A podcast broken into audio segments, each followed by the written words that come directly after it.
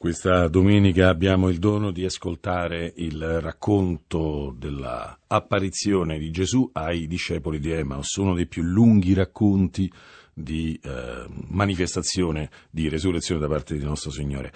E eh, la prima lettura che ascoltiamo in questa liturgia del tempo pasquale è un meraviglioso ennesimo annunzio della risurrezione di Cristo e della signoria di Cristo il tema che è già presente fra gli altri nella prima lettura è quello del saper riconoscere, del, di avere davanti a sé il Messia e riconoscerlo come tale e mh, eh, di vedere il prestabilito disegno di Dio che si compie in lui. Ecco, questo tema è molto forte nella, nel racconto appunto dell'apparizione ai discepoli di Emmaus. Dobbiamo ricordare alcune cose, assolutamente impossibile dominare adesso in questo piccolo spazio mm, la mole meravigliosa, mm, straripante di dati che ci sono uh, in questo testo diciamo delle cose, come altre volte ne abbiamo dette altre a proposito di questo testo. Ci sono due discepoli che sono in una dinamica, cioè ci sono alcuni parallelismi all'interno del testo. Il primo punto è che ci sono due persone che iniziano e vanno da Gerusalemme verso l'oltre di Gerusalemme, l'altro da Gerusalemme, vanno verso Emmaus, vanno verso qualche cosa che è lontano dal luogo santo, che è Gerusalemme, dove le cose mh, sono andate diversamente da come loro pensavano. Alla fine del testo questi due vanno verso Gerusalemme. Il loro cammino sarà inverso. Questo è proprio un racconto di conversione attraverso l'incontro con il risorto. Un altro tema molto forte in questa parola è il tema del cuore, ovvero sia la prima cosa che dice in maniera esplicita questo signore che accompagna questi due pellegrini è eh, stolti e lenti di cuore a credere in tutto ciò che hanno detto i profeti. Parla del loro cuore, della loro sapienza, loro hanno una intelligenza che è diventata stolta e hanno un cuore che è brachicardico, cioè lento, non si muove la loro intelligenza sarà lentamente illuminata, sarà aperta eh, la loro intelligenza dalla, tu, da tutta quella spiegazione che eh, Gesù farà loro lungo il cammino, ma la cosa interessante è che eh, la loro considerazione per ripartire e tornare al luogo santo eh, è non arriva forse noi il nostro cuore, il cuore da lento diventa ardente Ecco, ancora una volta, questo è il cambiamento, cioè c'è un cambiamento, un cambiamento di direzione, non è che si incontra Gesù Cristo e si va nella stessa direzione di prima, si cambia direzione. Non è che si incontra Gesù Cristo e si hanno gli stessi sentimenti, la stessa intelligenza di prima. Si cambia intelligenza, si cambiano sentimenti, si cambia cuore, si cambia struttura. Ovvero sia, ciò che noi abbiamo uh, davanti non è semplicemente il fatto che uno viene a sapere e finalmente intende che Gesù è veramente risorto, ma questa cosa si apprezza nel fatto che questi due signori prima hanno una direzione esistenziale, poi ne hanno un'altra. Prima hanno un'intelligenza, ripetiamo, e poi ne hanno un'altra, prima hanno un cuore poi ne hanno un altro. Allora non è che la resurrezione è una cosa che possiamo uh, vivere, la risurrezione di Cristo, senza essere profondamente trasfigurati, mh, mm, profondamente evoluti. Ciò che è interessante è capire come avviene questa evoluzione, come avviene questa trasfigurazione. Sono fotografati questi signori mentre discutono. Il termine greco che c'è sotto questo conversare e discutere non è tanto pacifico stanno argomentando l'uno contro l'altro, è una cosa che sfiora l'alterco. Gesù infatti si avvicina dicendo ma, ma che succede? Eh, che cosa sono questi discorsi? Come mai state discutendo così? Ha un po' il senso di qualcuno che interviene in una discussione che non ha, non ha, non ha, non ha termine, vede due persone che stanno andando in, in disordine nel loro dialogo, no?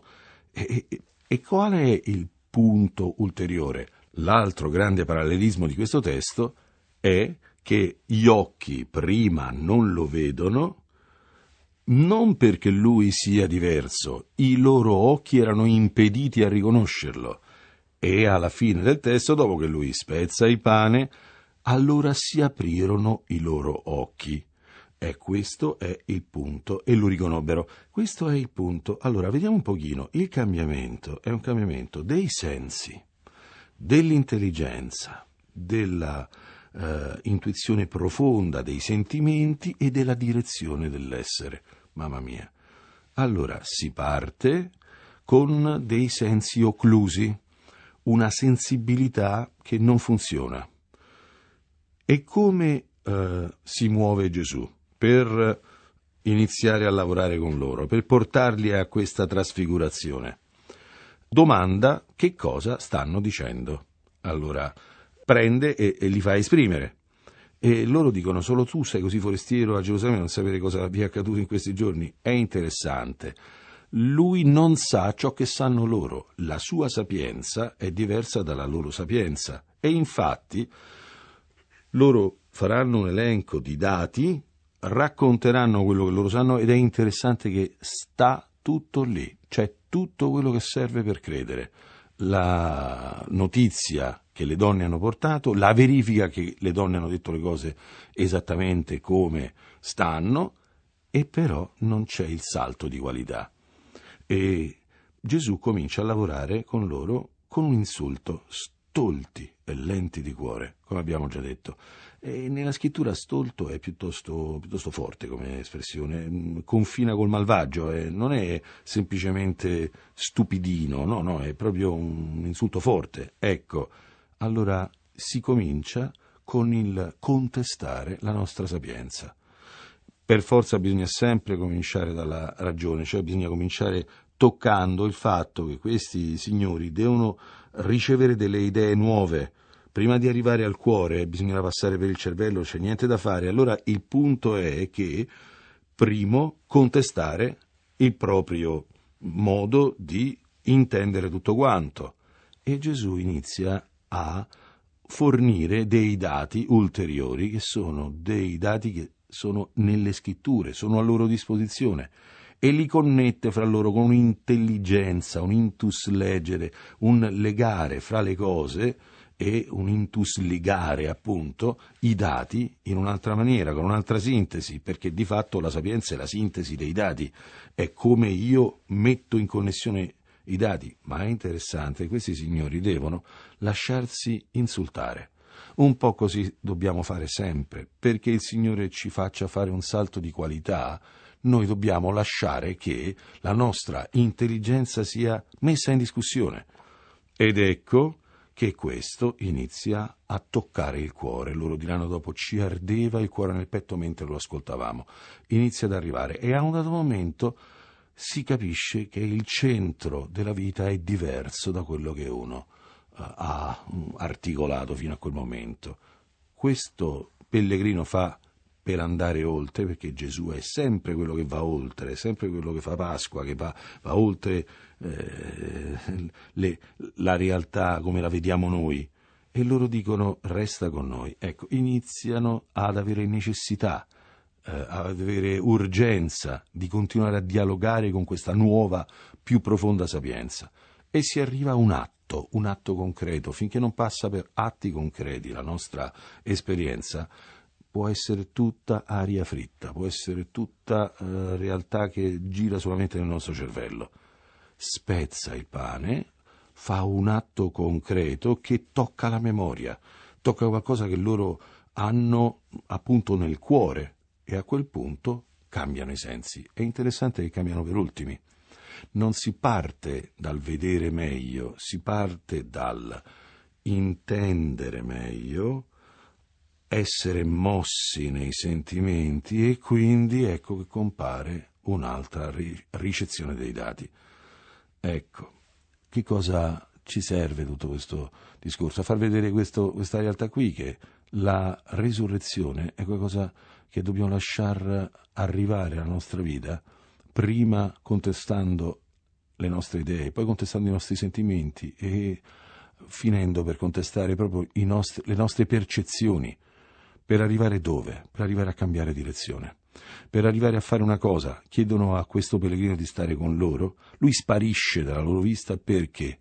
Perché a questo punto non c'è bisogno che ci sia lui, ci sono loro, ci sono dei testimoni, ci sono delle persone che prima si fermavano per la notte perché la sera era il motivo del fermarsi, adesso la sera è quella notte in cui loro corrono felici verso Gerusalemme e arrivano e trovano una chiesa che li accoglie, che ha la loro stessa fede. Ecco, entriamo in questo meccanismo, lasciamo che questo tempo pasquale ci trasformi profondamente, ci trasfiguri, ci porti a una nuova intelligenza, a un nuovo cuore, a nuovi sensi e una nuova direzione.